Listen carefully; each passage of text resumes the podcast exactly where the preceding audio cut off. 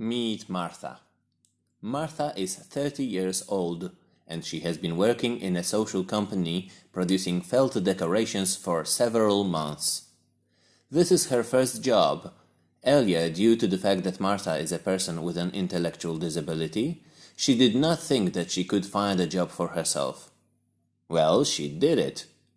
Martha is happy, but work is a big challenge for her. Her manager, knowing about the difficulties, offered her a solution.